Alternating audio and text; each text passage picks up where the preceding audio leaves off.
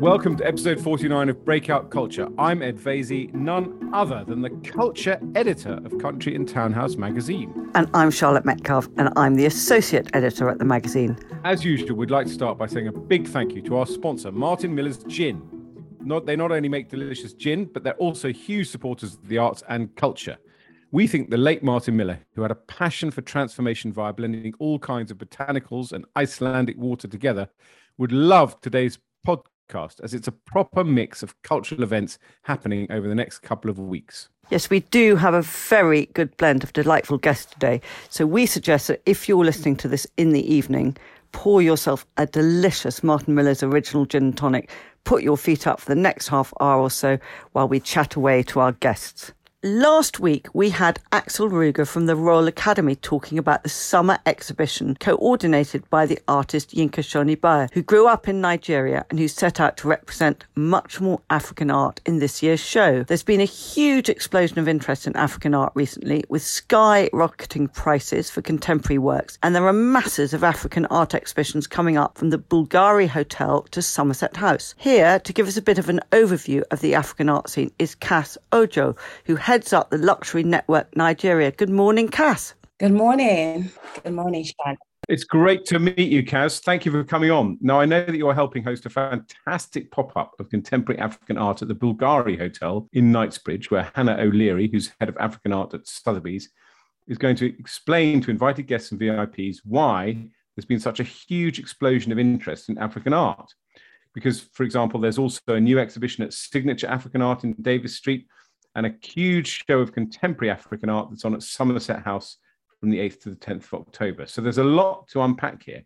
But start by telling us what's happening at the Bulgari. So, the African Art Series is um, a series of uh, pop up art exhibitions or art investment events, we could call it. And we are delighted to introduce our inaugural event at Bulgari Hotel, um, London, on the 7th to the 9th of October. You know, the whole world has views and opinions about Africa. And sometimes these opinions are, they're based on, on facts, but many times these ideas are not true. So we've created this this event to really bring a taste of africa and so you know we are creating this event to bring a, a picture into uh, the culture the you know the just the, the amazing brilliance of of africa and what africa has to offer the world i mean my uh, my background is, is is not you know i'm not a an art connoisseur yet but my passion is really in stimulating a shift in the uh, the wider perception of Africa.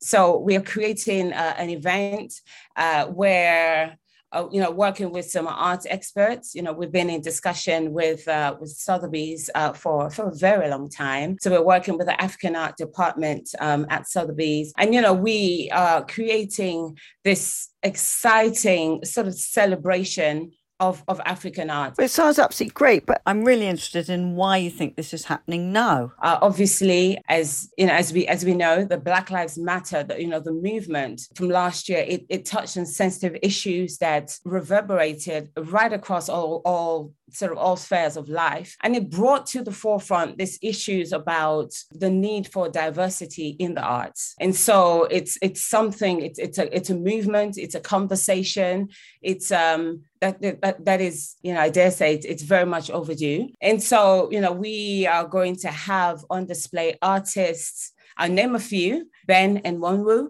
which many people have heard of. He uh, he painted a famous um, Christine that smashed the records um, at Sotheby's um, a few years ago.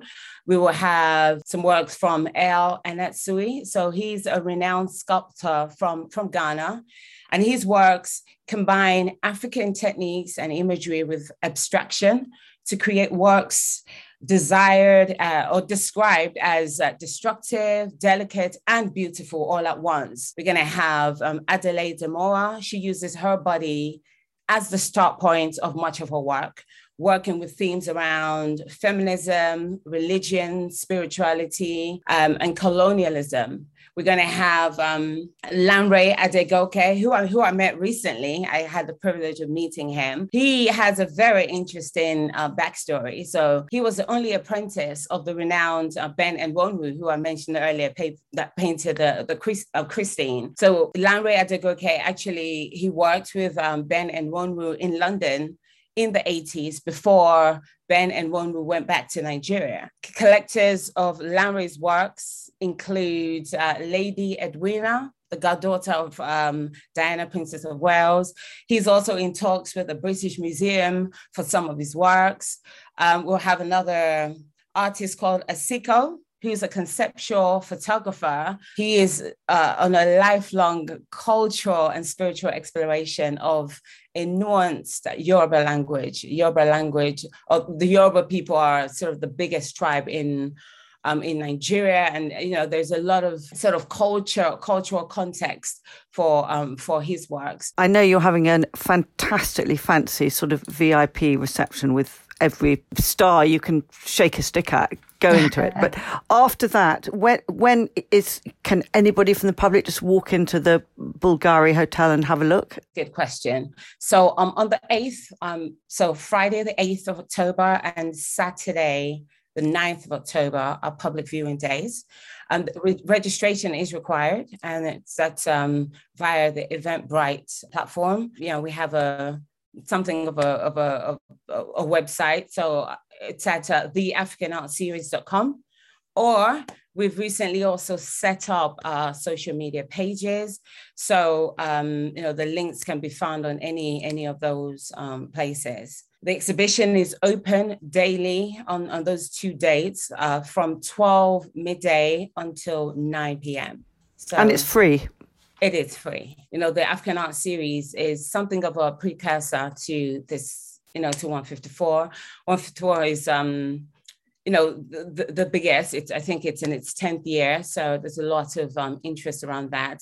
But, you know, a, a lot of people will perhaps not uh, jump straight in and visit uh, an African art fair. You know, within reason, you know, you need some, perhaps some context, uh, a bit of an introduction to, you know, to African art and artists. And, and that's really what um, our show is about.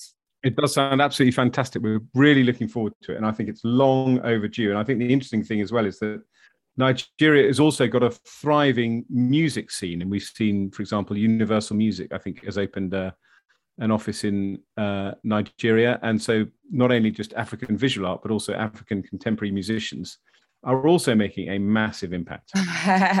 Very interesting point. Um, it's actually something I wanted to touch up on.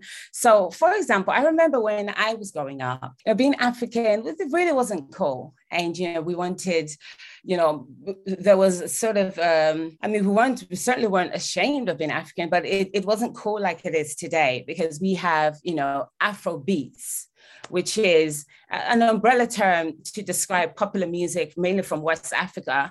Afrobeat has exploded on the scene and it's been, you know, just widely embraced. And just recently, for example, Justin Bieber, he recently collaborated with one of the leading um, Afrobeat artists called Wizkid on a song called Essence. Um, you know, you might listen to it. It's, you know, in one month, in just one month, the song has raked up millions and millions of views on YouTube.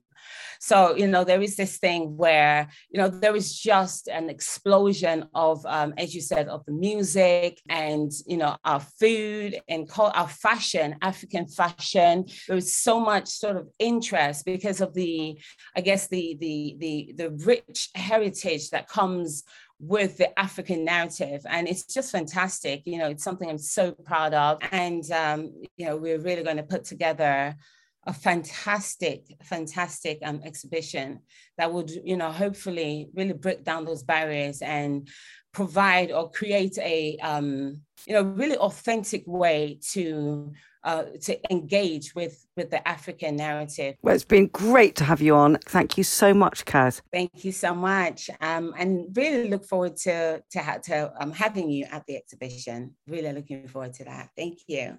This year, the Oxford Lieder Festival, which runs from the 8th till 23rd of October, celebrates its 20th anniversary. An astonishing array of artists are going to appear in more than 80 events, which will also be live streamed, encompassing the great song titles of Schubert and Schumann, as well as songs from fin de siècle Paris, Scandinavia, and America. Now, the broad focus of the festival is on nature, exploring how poets and composers have so often been inspired by it, which means the festival will not only take place in concert halls, but also out and about in some of Oxford's most beautiful outdoor spaces. Here to tell us all about it is the artistic director, founder, and pianist, Sholto Kynoch. Good morning, Sholto. Good morning. Very nice to be here, and thanks for having me. Good morning, and very nice to have some lovely music to look forward to. I'm interested in how you're going to cope with chilly October weather in your outside venues.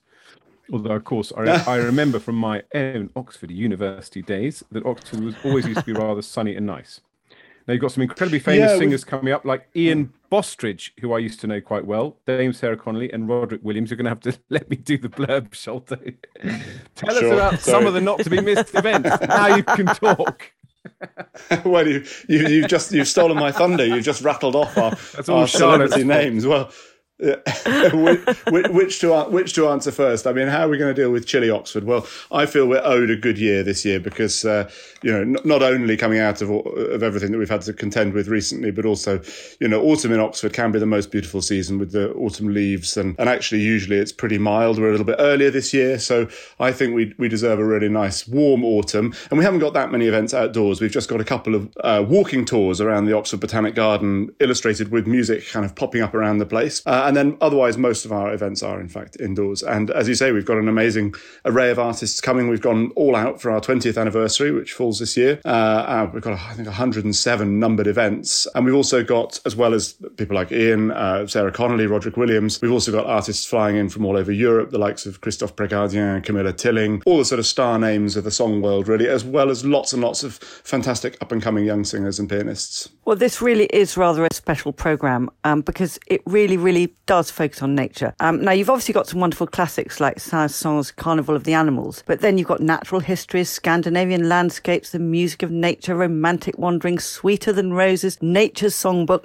and more. Now, you've even got some events inspired by In Sickness and in Health with the talk and songs around anti vaxxers and vaccines. So, actually, in 20 years, this festival's moved way, way beyond just being a Schubert recital, um, hasn't it? I mean, it's just completely different today. I mean, increasingly, that's the direction the festival's been going in in the last few years. And to some degree, that's kind of capitalising on the fact that we're in Oxford. We're not formally associated with the university, but obviously, we've got lots of brilliant people that we can call on.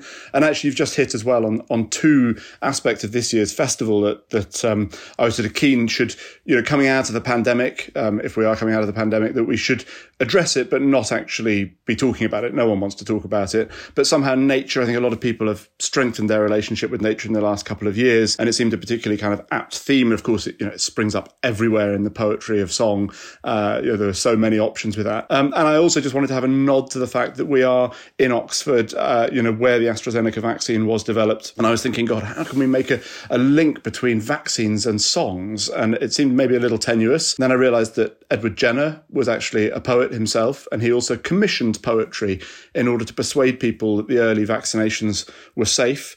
And then when you look around, you realize that there are quite a lot of physician poets who have been set to music over the years, including Keats. And I thought, okay, this is a, this is a potential link. And so we've got a two part event looking at physician poets, and then we've got Andrew Pollard, the head of the AstraZeneca uh, Oxford AstraZeneca team, coming to talk about how um, you know how they've addressed the problems with persuading people that vaccination is safe. Those kind of concurrent ideas in music, poetry, and in this case, science um, and culture, uh, I think are, are, something that we really love doing and, and use the fact that we have this art form that's full of words as well as music to kind of, yeah, make it as accessible to as wide a possible audience as possible. That's such a clever idea. Have you got any on climate change uh, for COP26? we, we should we should have more. Um, uh, we, we, we haven't got anything very directly on that, but I'm sure it's something that people are going to be talking about. Or lorry drivers. Keep on trucking as a Schubert lieder. Now, being half American myself, I want to hear talking, which I want to hear a bit about the American songs the festival's going to feature because you've got a whole weekend dedicated to those, haven't you? That's right. I mean, I should say that, you know, we're called the Lieder Festival, but Lieder is just a kind of catch all phrase for songs. And we don't just stick ourselves at the start of the 19th century in Germany. Um, we're very wide ranging in terms of languages and styles right up to the present day. But American song is something we've kind of neglected over the years. Obviously, there's a, there's a sort of treasure trove of repertoire there to explore. And we start off with this fascinating composer called Harry T. Burleigh, who was mainly known as a kind of arranger of spirituals, but was actually, uh, uh, well, and had this enormous hit with, with his arrangement of Deep River, which made him a total celebrity, but actually was a very serious composer of art songs. And he was great friends with Dvorak and a very influential composer in kind of shaping an American sound in, in the classical song world. Uh, so we've got a kind of event exploring his life, all with live music illustrations. All of our sort of study or song connections events have live music. Then in the evening, we've got another kind of uh, star recital with Benjamin Appl, uh, who of course is German, but he's going to be singing lots of repertoire inspired by the United States. So not uh, actually any American composers in there, apart from three songs by Samuel Barber that were written for Fischer Dieskau. And then the next day, we've got you know various sort of more mainstream American repertoire, Copland, Barber, Ives, uh, and then we finished the whole weekend with an evening of Stephen Sondheim songs with the brilliant Kitty Whately and Nicky Spence. Sounds absolutely fantastic. terrific. I mean, my imagination is now running away with me, and I want um, I want an afternoon of songs on the German election. But um, in, a weird, in a weird, I follow Ian Bostridge on Instagram, so I'll see a lot of this. I hope as he Instagrams away at your Good. amazing festival. But I'm sure he will. Now you play the piano, don't you, Sholto? So how, are you going to be playing a lot at, at, at this? I'm playing quite a lot. I, have over the years, I've I've you know worked hard to sort of find a balance between how much I can actually play at the kind of level that I want to play, and be running around everywhere, meeting and greeting, and and and you know overseeing the festivals. I think this year I'm playing, I can't remember it was eight or nine recitals, but I, I, peaked at 14 a few years ago in two weeks, and that was ridiculous. It's quite a tough balance, actually, I think. I know this is a really difficult question, but what are you really, really looking forward to most for you? What's a highlight? It is a really difficult question, actually. And I think probably the answer is all those kind of song connections events where we're looking at, well, you know, that we've already mentioned the vaccines, but also we're going to be looking at um, kind of songs of the sea and oceans with the marine biologist Helen Scales, kind of exploring how, you know, the, the, the depth at which the, um, the oceans were understood is reflected in the kind of poetry and music of changing times. Uh, and I think we've got, we've got a whole sequence of sort of fascinating events like that. Um, and actually, a concert I think you mentioned as well briefly, the Carnival of the Animals, where we've taken, as part of our sort of Saint-Saëns anniversary celebration, we've taken the Carnival of the Animals and we've mixed it up with a load of songs, more or less about animals, the same kind of approach of some gentle satire and caricatures of, of well-known personality types and, and, and mix that together with the wonderful soprano Liz Watts. So I think that's also going to be a particularly special evening but we have, you know, five, six events every single day. Uh, and, and choosing between them, I find really very hard. I haven't put anything in there that I don't firmly believe will be a wonderful event. That sounds absolutely fantastic, Sholto. So, where can our listeners go and find all this information out? Well, everything is listed on our website, oxfordlieder.co.uk. And it's important to mention as well that uh, everything this year is being live streamed. Last year we had to do our whole festival online. Uh, this year we're very much in person and very keen that people should feel safe and confident coming into our concert halls, which will be all socially distanced and lots of COVID secure measures in place. But also, if you can't make it, if you're too far away, if you're not yet ready to come back into concerts, you can buy online tickets and watch it in the comfort of your own home. And we have a fantastic team running that and making it look and sound absolutely amazing. Excellent. Well, we're all very much looking forward to it. And we're so pleased that we've had a chance to highlight it in our podcast. Thank you so Thank much you. for coming on, Sholto. It sounds absolutely wonderful. Thank you. It's been a real pleasure. A couple of podcasts back, we talked to Simon Walker at Marquee TV about how audio was taking over the world.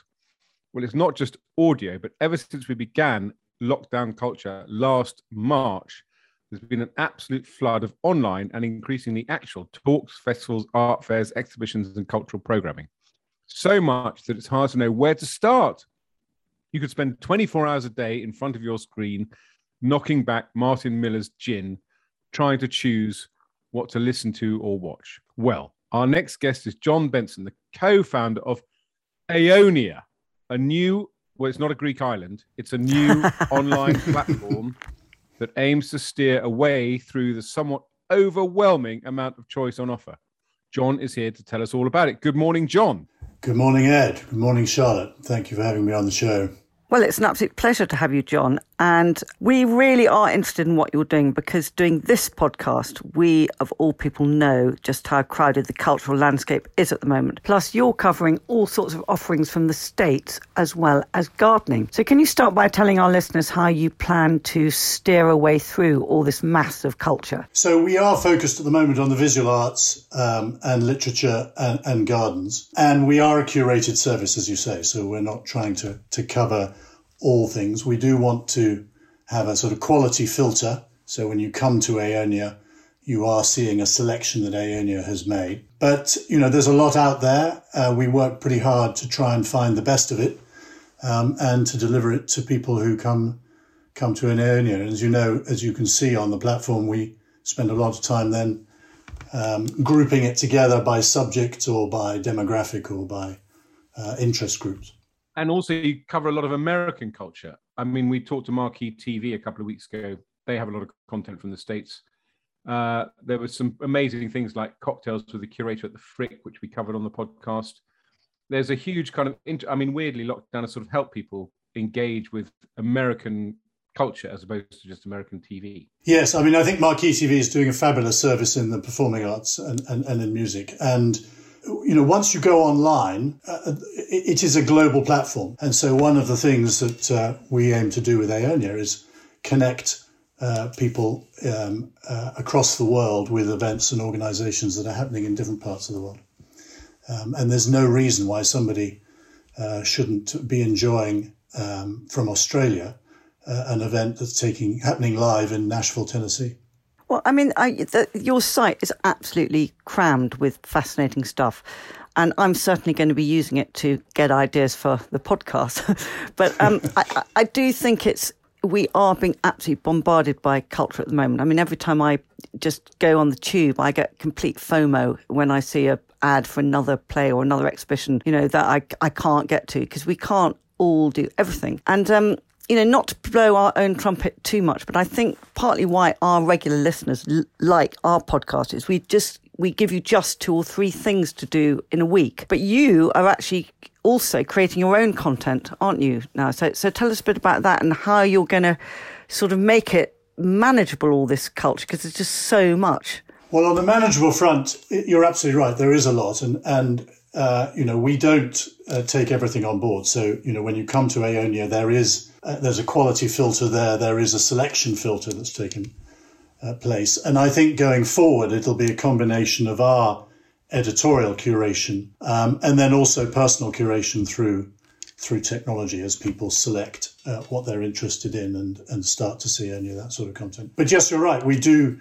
uh, we are starting to develop some of our own content with partners. Uh, we've just released, uh, as a co-production, a new TV series about country houses, uh, which we've do, which we're doing with uh, Julie Montagu, who's a uh, a fairly well-known TV presenter, but also the owner with her husband Luke of Mapperton House in in Dorset. And Mapperton have been very innovative during lockdown in reaching out to digital audiences.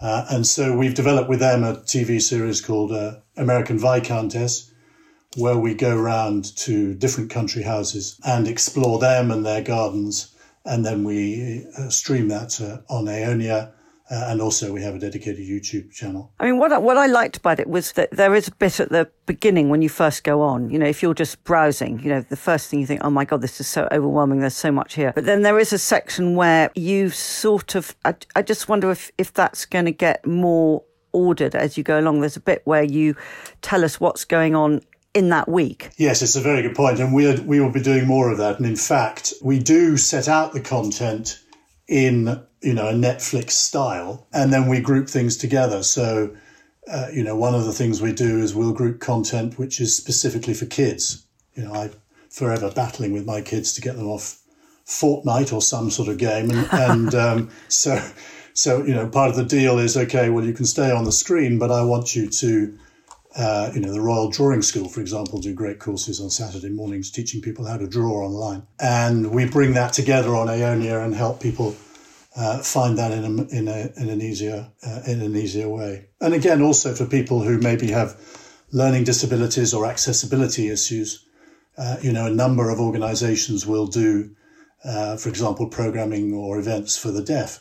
But it's terribly difficult to find them. And so we bring those together uh, and have a whole section for uh, for just for that community. And are you planning to start including performance arts as well and things, or is it are you going to stick to art, literature, and gardens mainly? Well, I think one of the challenges with a business like ours is focus. Uh, and so we're quite happy to focus on the areas which we're currently focused on, which are, which is uh, literature, uh, art, visual arts, uh, and gardens, garden landscape, garden design, garden history. Oh, well, really interesting. Well, well, huge good luck with it. And, and just, just tell us what the, the, it's www, is it www? So www.aonia.com. The app will be coming fairly shortly, but uh, yeah, aonia.com. Not to be confused with the Aonia, the dual fronted progressive metal band. No, indeed. well, I can't, Charlotte, it's, just, it's, just, like being on with my mother. I can't believe you've not heard of Aonia, the dual fronted progressive metal band.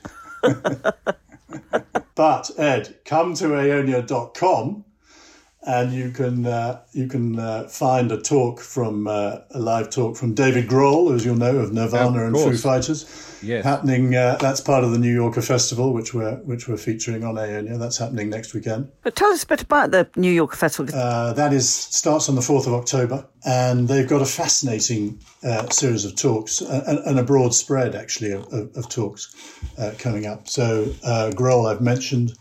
Um, we also have Merrick Garland, uh, the former Attorney General in the United States, talking about uh, justice. They have conversations with models. Jane Goodall is giving a talk there as well. And um, there's a whole range of talks. Jessica Chastain and Oscar Isaac. Well, the New York Festival sounds absolutely great, as does so much of the other content on your site. So, listeners, again, it's aonia.com and we wish you all the best of luck with it. Thank you very much for coming on and telling us about it, John. That's all we've got time for this week, sadly, but do please keep listening and subscribe. I hope you enjoyed today's podcast with your feet up and a delicious Martin Miller's original gin and tonic in hand. If you haven't already rushed out and bought a bottle, don't forget you can claim a 10% discount until the end of October if you order it online at martinmillersgin.com. Use the code BREAKOUT2021 at the checkout. You'll also be able to find out lots more about that other delicious Martin Miller's gins on the website. And please go to our website, which I'm sure you all know by now is countryandtownhouse.co.uk. And if you put forward slash newsletter, you can subscribe to the Country and Townhouse weekly newsletter and the new October newsletter from Great British Brands. Again, thank you very much to Martin Miller's Gin, and thank you to all of you for listening. See you next week. Goodbye. Goodbye.